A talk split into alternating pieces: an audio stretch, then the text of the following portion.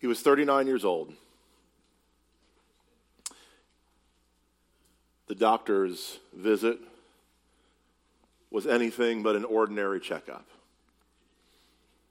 For in this doctor's visit, this seminary professor, this father of an adopted three-year-old daughter and a one-year-old son, heard the words, cancer. But it wasn't any cancer. It was terminal cancer. There is no survival rate. It's always fatal. Though it may land in remission for a time, though the treatment of it is extensive, elaborate, exhausting, it'll always come back. All of a sudden, at his doctor's appointment, what was thought to be just the beginning of his life, after all, he was on a research sabbatical at the time, having finished his P H D and finished his first round of teaching at Western Theological Seminary. Todd Billings grappled with his new reality that he is now a man with a clock. When he began his first day of chemo, his wife Rachel smiled and handed him a card. This card was colored with bright crayons and was made by a sweet fifteen-year-old girl in their congregation there in Michigan who had Down syndrome. And as is often the case, kids with Downs just see the world and get the world in its beautiful simplicity. And she said to him in his card, God is bigger than cancer. She didn't know enough to try and wade into all of the things that Christians sometimes do to make each other feel better. She didn't try and quote Bible verses or talk about the statistics of survival. She just said, with childlike faith, God is bigger than cancer. Todd wrote this on a blog as he was reflecting on some of this. It's still very much a part of his story. He knows that decades have been chopped off of his life. He's now in remission, but knows that it will come back. He knows that his time is borrowed and that every day is precious. He writes this. He says that the center of God's revelation is not a secret about how to live a lengthy, self-sufficient, and secure life. We've been united to Christ by the Spirit to follow the way of the crucified Lord. On this path, we do not seek out suffering for its own sake, but we do expect for the God of Jesus Christ to be active in the most unlikely places. On the path of suffering, on a path hidden from the light of worldly glory. We are a people who take up our crosses and follow Jesus. And this is not a joyless path. Instead, when we follow the path of prayer, with the psalmists, we shed tears of joy and celebration as well as tears of lament.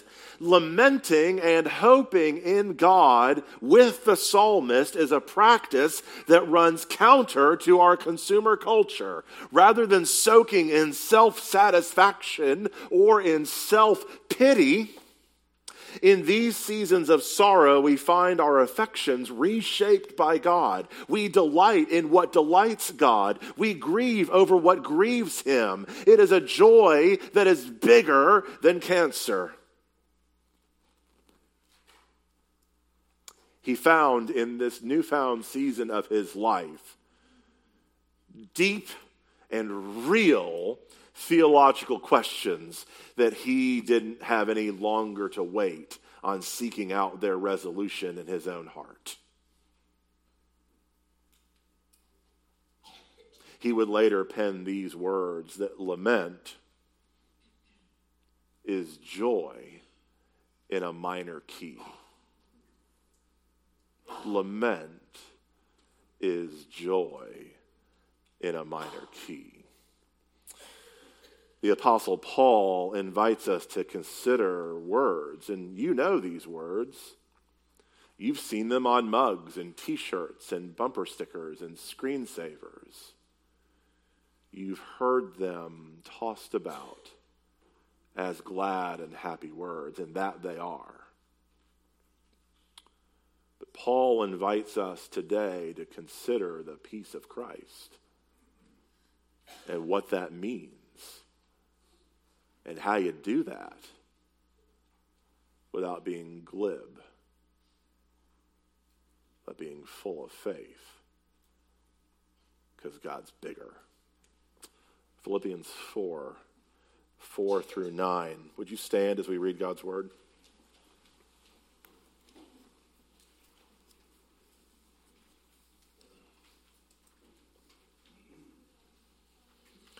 Rejoice in the Lord always.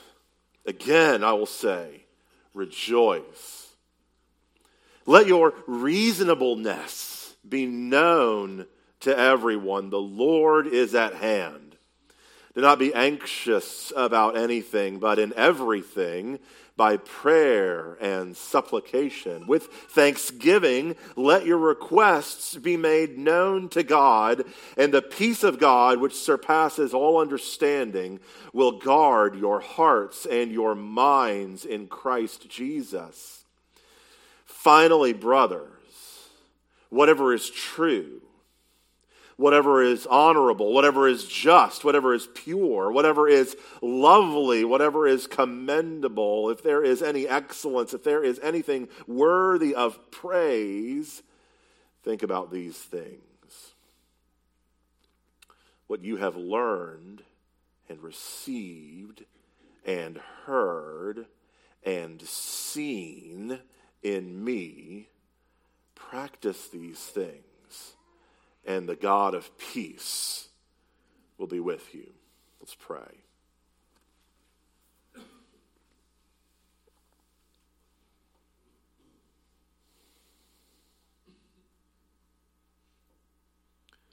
Jesus,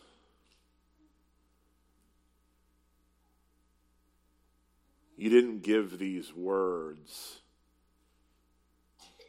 as if you were blind or glib or dismissive of our world. Nor did you give these words as an anesthetic to numb us and take us out of the world. Instead, you've given us these words to call us to be more fully present in the world as we love you and long for you, and lament over what sin has done in this place that you have given us. So, Father, today, would we see Jesus? Would we fall more in love with him? Would we see his gospel as more beautiful and more believable than we did when we first walked in the room? For our desire, our longing, is to do what Paul commands, to rejoice. So by your Spirit, show us our hearts. Show us the things that we hold on to and the things that keep us awake at night, the things that only we know but aren't hidden from you. Show us these things not to shame us, but to change us.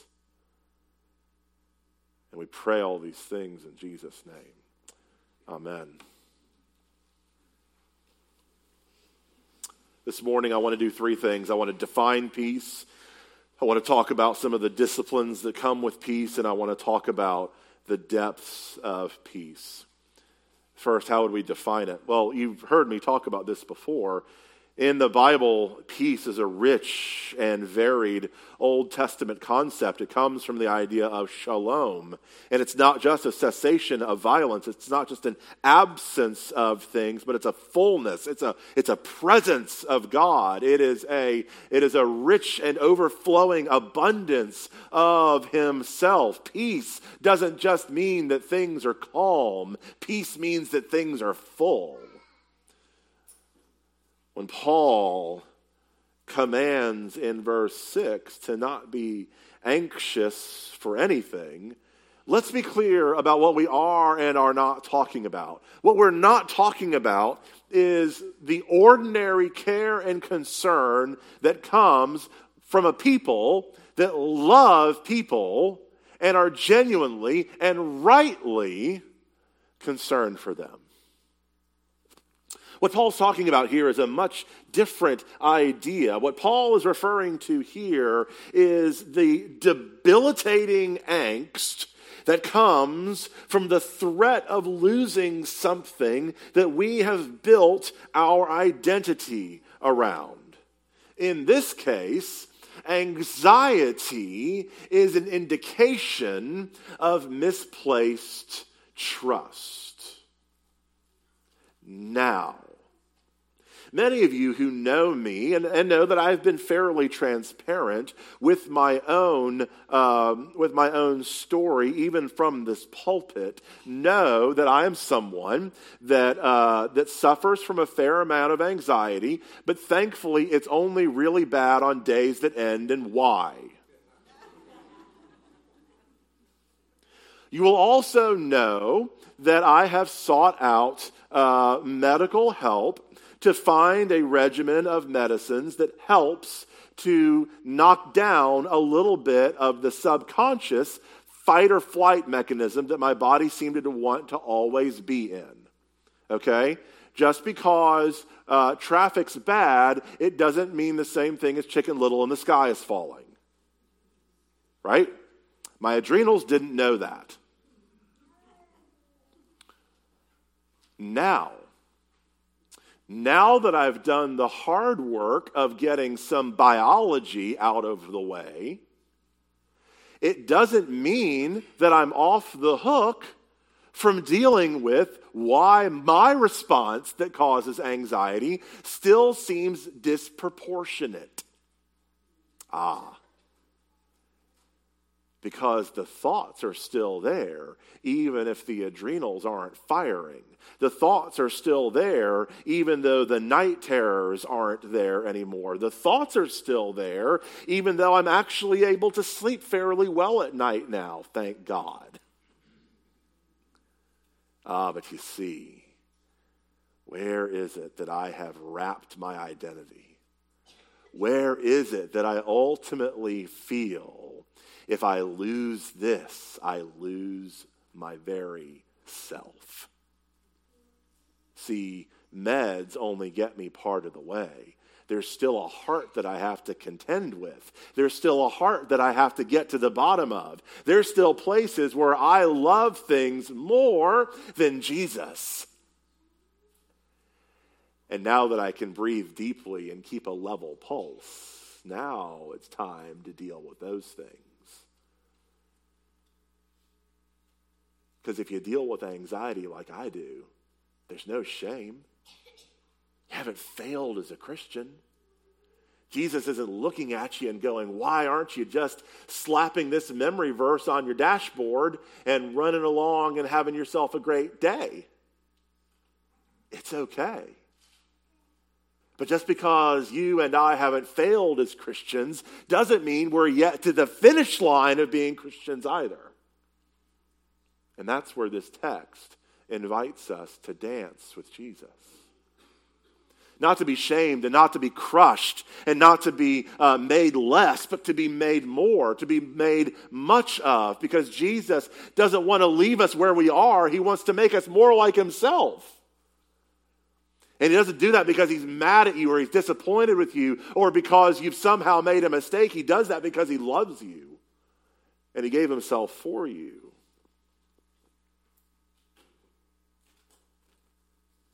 Because in the cases of anxiety, deep and debilitating anxiety, the body learns certain responses. It learns how to panic when there's nothing to panic about. It learns how to not sleep when there ought to be rest. It learns how to have nightmares when there ought to have sweet dreams. Because the heart wants what it wants.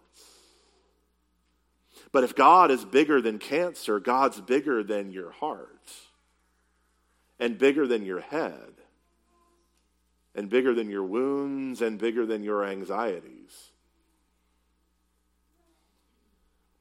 The something that we can't bear to lose is our heart's foundation. It's the, it's the thing that we've internalized. It may be even so far down deep in there that you can't even put words around it. You don't know what that thing is. You don't know what that, what that deep down foundation is.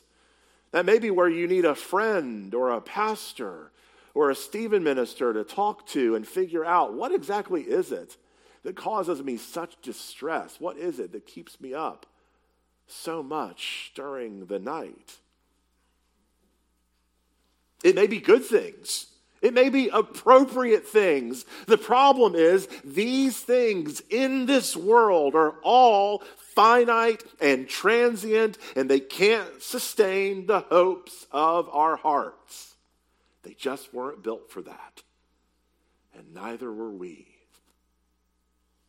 In his book, Counterfeit Gods, Tim Keller says this. He says, anything that becomes more important and non-negotiable to us than God becomes an enslaving idol. In this paradigm, we can locate idols by looking at our most unyielding emotions. What makes us uncontrollably angry? What makes us uncontrollably anxious? What makes us uncontrollably despondent? Idols control us since we feel we must have them or life is meaningless. I'll give you an example. When I was in grad school, I got this brilliant idea that as a full-time seminary student and part-time church musician, that I should uh, put a volunteer choir for my church together that's never had a volunteer choir before, and then solicit other seminarians to be a part of the volunteer choir with me, and then go out and fundraise to get a chamber orchestra hired, and then convince the choir that we should all wear tuxedos and black gowns and do a big gala event for the seminary around Christmas time, because this seemed like a good idea. And they were like, great, here's the money. We'll put it on the calendar. We'll even invite, invite some of the members of the board of trustees. Now, how many of these have I done in my life? No time like the present. I...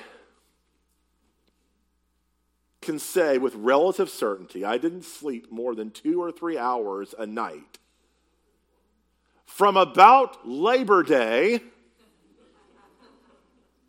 because church musicians start thinking about Christmas in July, it's a thing, from about Labor Day until the concert was done.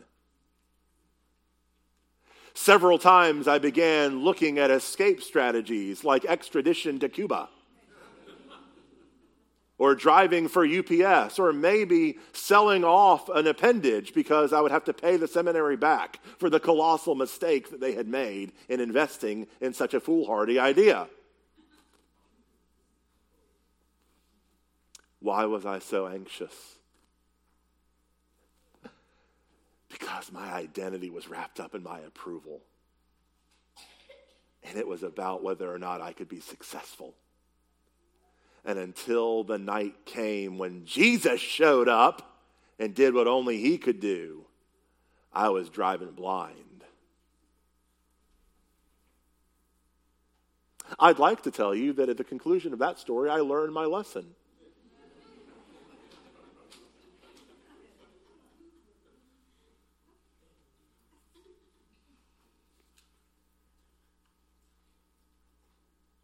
There are more stories like that, but we don't have time.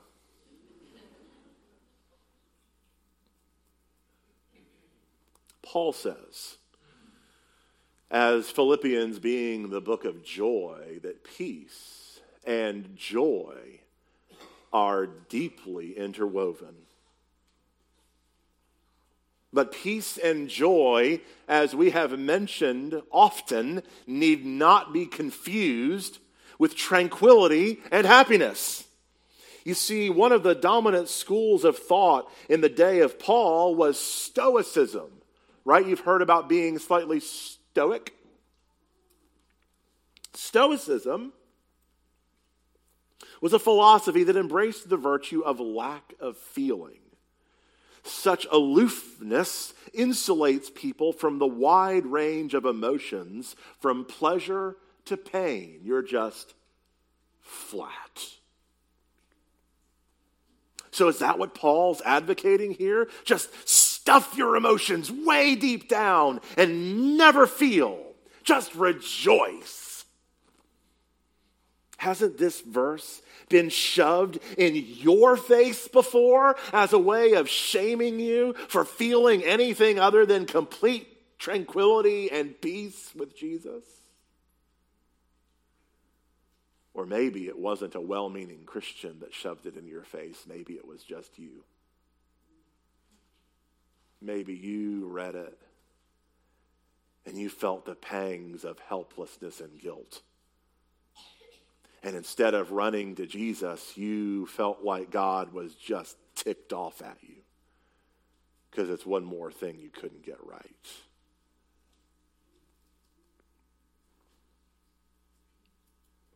Listen again what Tim Keller says. He says, rejoicing, this word rejoicing in the Bible is much deeper than simply being happy about something. Paul directed that we should rejoice in the Lord always in Philippians four four. But this cannot mean always feel happy, since no one command, can command someone to always have a particular emotion. To rejoice is to treasure a thing, to assess its value to you, to reflect on its beauty and importance until your heart rests in it and tastes the sweetness of it. Rejoicing is a way of praising God until the heart is sweetened and rested and until it relaxes its grip on anything else it thinks it needs. Well, that's different than a praise chorus, isn't it? That's different than a praise chorus. In another particularly difficult time in my life, I had to contend with what it means to treasure God above all things, including the circumstances that I could see and the unknowns that I feared. I was a minister at this point, my goodness. I should have all the answers and be able to pray all the eloquent prayers, and yet all the words I could find the energy to muster were from Psalm one nineteen, verse sixty-eight. Oh God, you are good and you do what is good. Teach me your statutes. As the next wave of doubt came crashing over me, as the next wave of fear came crashing over me, me, this minister who've had hands laid upon him to, to step into this holy office, me, this one who's supposed to stand in front of God's people and declare with, with absolute confidence the glory, the goodness, and the grandeur of the gospel in Jesus Christ. The only prayer that I could get out of my mouth was, oh God, you are good, and you do what is good. Teach me your statutes. And occasionally, my life verse from Mark nine. See, some people have great life verses, and mine's, Lord, I believe. Help my unbelief. That one doesn't monogram as well.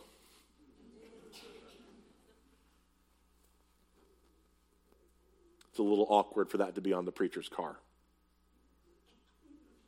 Lord, I believe. Help my unbelief.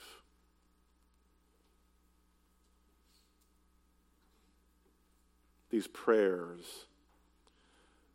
were neither pie-in-the-sky happiness nor a refusal to feel.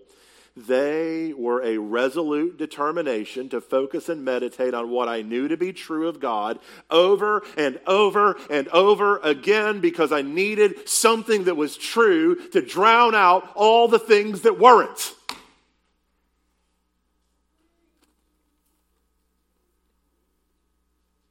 Now, this leads me to my second point,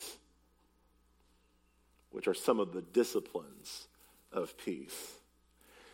The first discipline that I want to commend to you is a discipline of thankfulness. A discipline of thankfulness.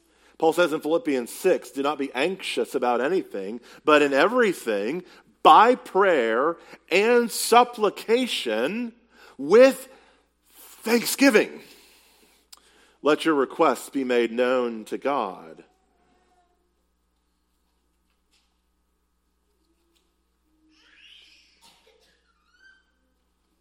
Now, we are a people that understand that we are to be a prayerful people. We are to go to God and commune with Him and bring our deepest thoughts and desires to Him. How many of you uh, have, at some point or another in your life, um, fallen into the habit of your prayer life being kind of like an organ recital?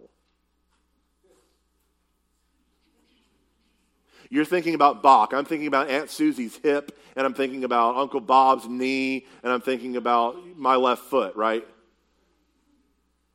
We we end up simply going and praying for all the ailments of the world. But what Paul's suggesting here is that an antidote to our anxiety, an antidote to feeling anxious, the thing that would ground us deeply in the gospel, the thing that would ground us deeply in the peace of God and in rejoicing, would be a thankfulness in prayer. The one who is at peace is the one who lives day by day, moment by moment, knowing fully that God has satisfied our deepest need. Our most pressing problem is that we were alienated from God. Our joy, our delight comes in the fact that in the midst of all of this, God saw us and saved us and rescued us from wrath and condemnation that we rightly deserved, and that He has bought us with the price of His own Son and a adopted us into His family. And so if you are in Jesus, that is true for you. So prayer we get and petition we get, but what about thankfulness? Thanksgiving, this idea of Eucharista, this, uh, by the way, uh, Eucharist, which is another word for the Lord's Supper, is really a, uh, a Greek word that means thanksgiving. The Eucharist is a meal of thanksgiving, which is why you've noticed that when I Uh, invite us to partake together of the Lord's feast, which we should do that more often, by the way. That's a different sermon. Um, when we come together and feast together as the Lord's people, I say, hey, it's, don't be weird about this. Like, you don't have to put your head down and be really solemn. Like, we just did a prayer of confession earlier in the service. We heard the absolution of our guilt. There is therefore now no condemnation for those who are in Christ Jesus. So when it comes time now to meet with Jesus, you don't come wondering if you're a part of the family. You come rejoicing that because by His grace you are a part of the family. It's a meal of thanksgiving, don't you see?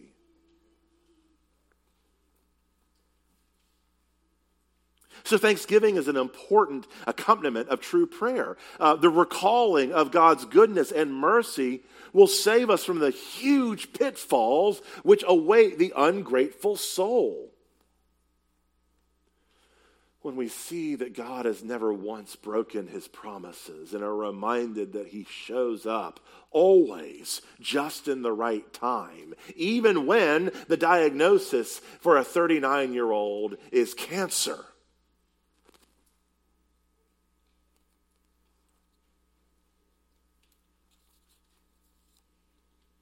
The antidote to anxiety and worry is, in part, to be speaking to God all of the ways that he has shown us his kindness and grace, and that it was all undeserved. Robert Murray McShane, one of the great uh, Puritan writers, um, had this to say: for every one look at yourself, take ten at Christ. Now, I'm a I'm a card-carrying navel gazer.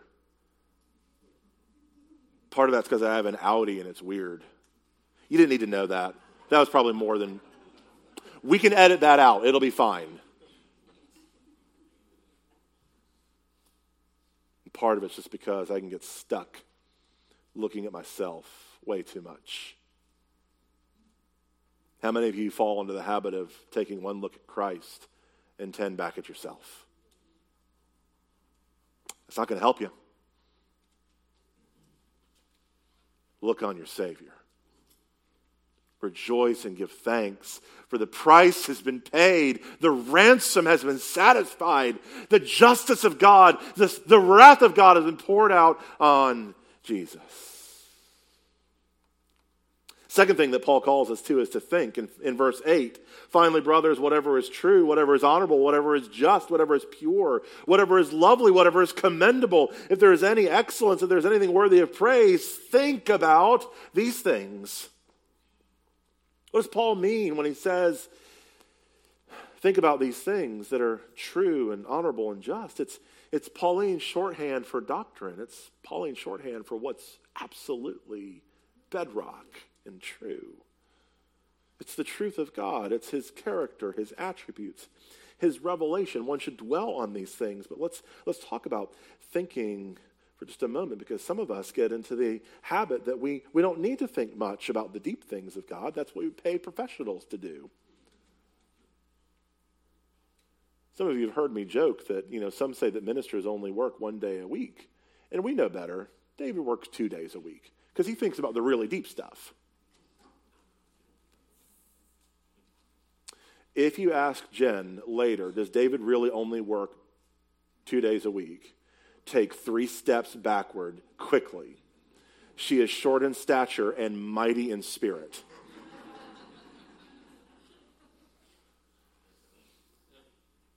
And if you think I'm joking, I quote that great sage of our age, Mister T, I pity the fool.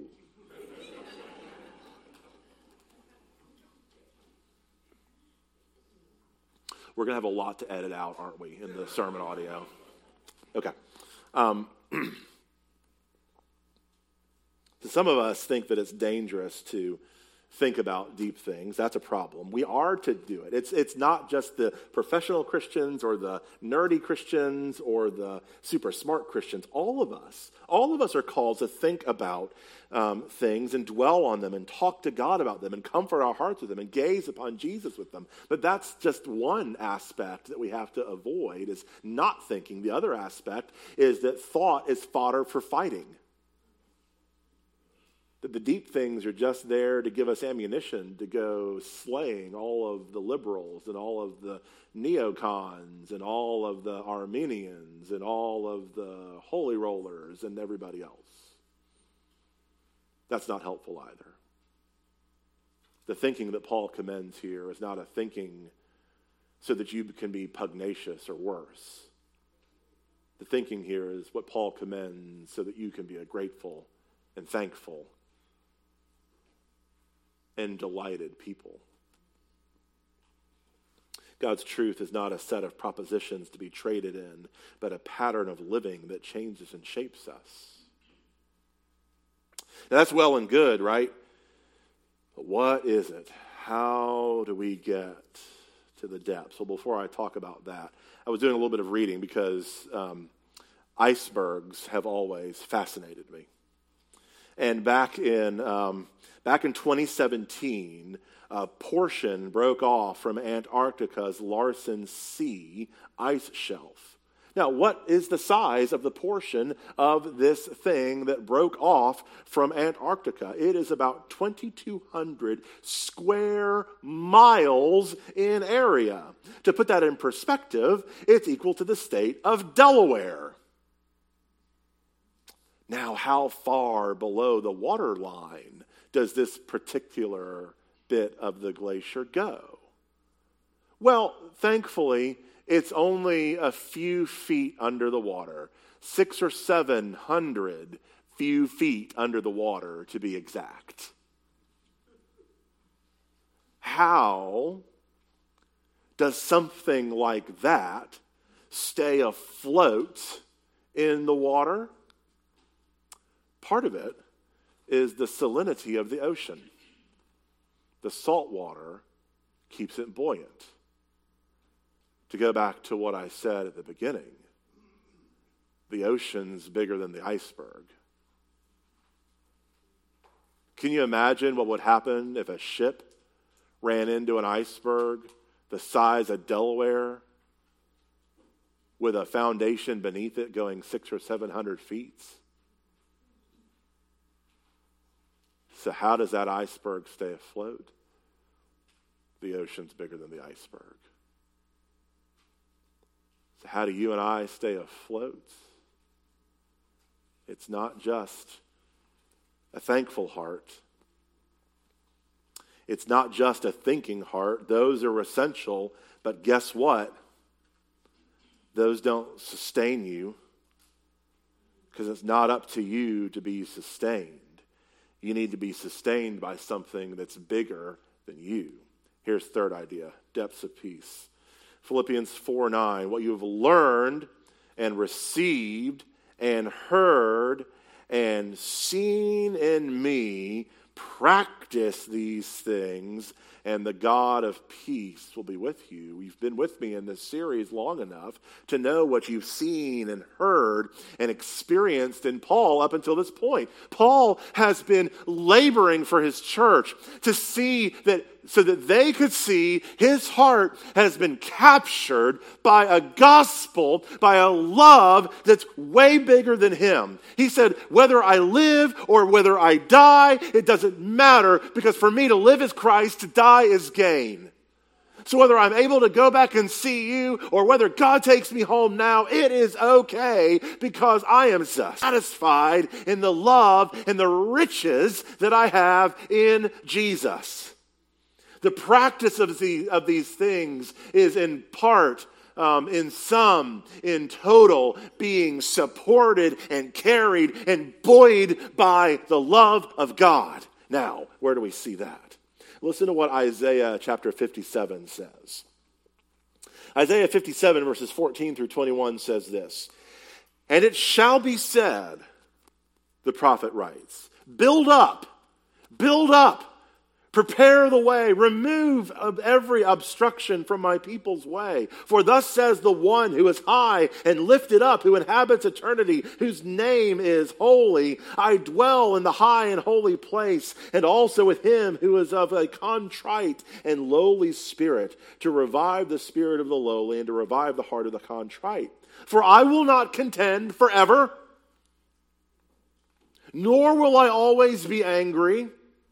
For the spirit would grow faint before me, and the breath of life that I made. Listen to verse seventeen. Because of the iniquity of his unjust gain, I was angry. I struck him. I hid my face and was angry. But he went on backsliding in the way of his own heart. Now, if we were to just stop there, I bet many of you would be like, yep, that's how I feel. I'm backslidden, whatever that means. Probably is bad. Backwards is bad. And God feels like he's hiding his face from me. He's mad at me, and he hits me because all these things in my life he keeps taking away from me. But the ver- but it doesn't stop there. Verse eighteen. God says, I have seen his ways, but I will heal him. I've seen his ways, but I will heal him. I will lead him and restore comfort to him and his mourners, creating the fruit of the lips. Peace, peace to the far and to the near, says the Lord, and I will heal him. But the wicked are like the tossing sea, for it cannot be quiet, and its waters toss up mire and dirt. There is no peace, says my God, for the wicked. If you want to know why the Bible makes such a big deal about the people of God having peace, it's largely because when there is no peace, it's a people who don't know God.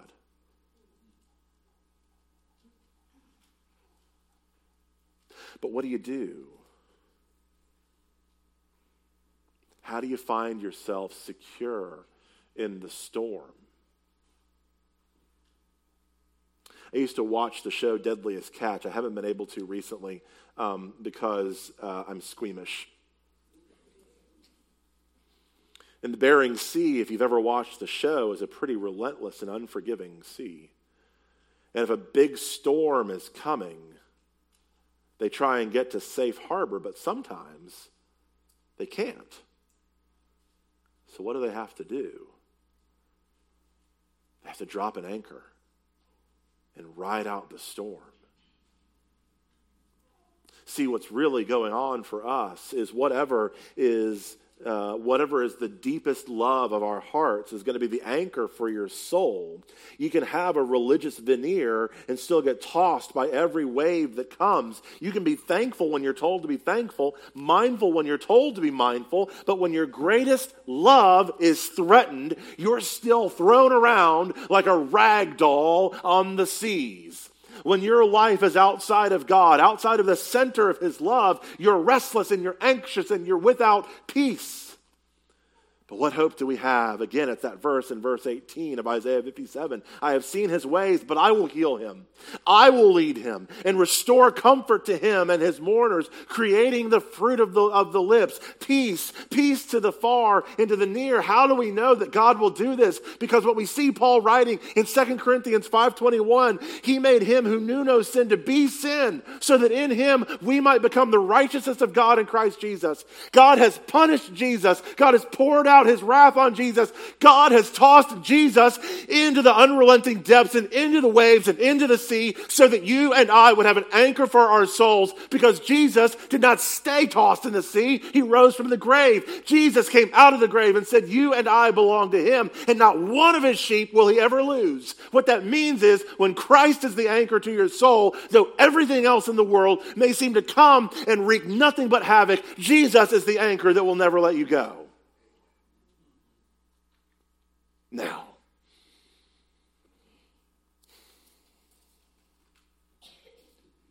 some of you know the hymn song of Horatio Spafford, which we're going to sing in just a moment.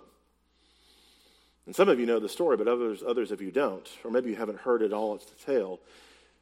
Horatio Spafford lost everything in the Chicago fire of eighteen seventy-one.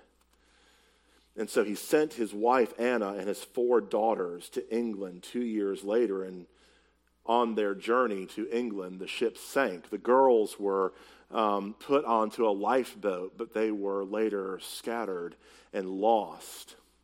A rescue ship later found Anna unconscious in the ocean and rescued her. When she got to England, she sent a cable, a telegraph, back to Horatio. It simply said, "Saved alone." When Spafford got on another ship to go to England to bring his wife home, he put something to him, it is well. Now, why would someone dealing with grief and dealing with anger and dealing with sadness and dealing with all of the things that would accompany losing everything that would bring you happiness, that would bring you delight, that would bring you significance, why would he spend all of his ink thinking about Jesus?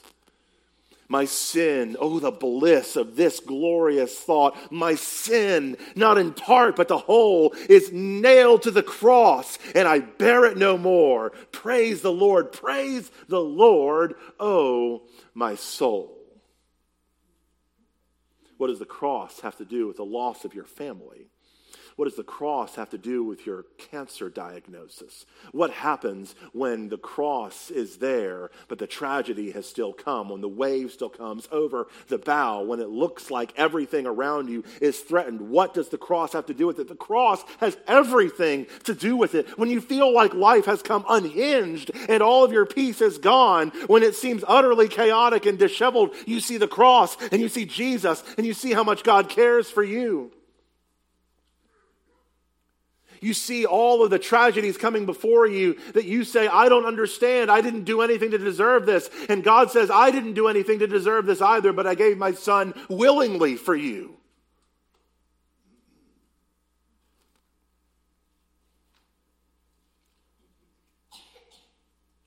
Spafford, who lost all reasons for peace, thanked God for Christ, thought about Christ, and loved Christ, because of how much he had been loved. It didn't mean it made the grief magically disappear. It simply meant that to put these things into practice, it isn't about what we say or do. It's about how much we've been loved. And by dwelling deeply and richly in that love, that, that life, in whatever waves or sorrows may come, it's that tragedy can be overcome, because when we see the man upon the tree and the empty tomb where that man should have been and the scars upon his hands and his feet, we know that this is what love is. This is how peace comes. The punishment of God on God has been the thing that has brought us peace. So what do you do about that? What do you do about the debilitating sadness that comes? Dear friends, Paul said, forgetting what is behind and striving towards what lies ahead, I press on to the goal that is mine in Christ Jesus. If the Spirit of Christ dwells within you, he is not done with you. If sadness and idolatry, misdirected loves, and misplaced priorities are the story of your life today, I have good news. God is not done with you. He who began a good work in you, Paul said in Philippians one, is faithful and will complete it. Doesn't mean there's not going to be hard work. The hard work of my story is just the beginning. Unwrapping my heart from all the things that I think I love more than Jesus is just beginning. I still have good days. I still have terrible days. Some of those terrible days are even on Sundays, and I have to still show up in a pulpit and preach. Woo! Lord, I believe. Help my unbelief. The only reason that I can pray that prayer, because I know that God doesn't reject me because I struggle with unbelief, and I know he's the only one that I can go to help to believe.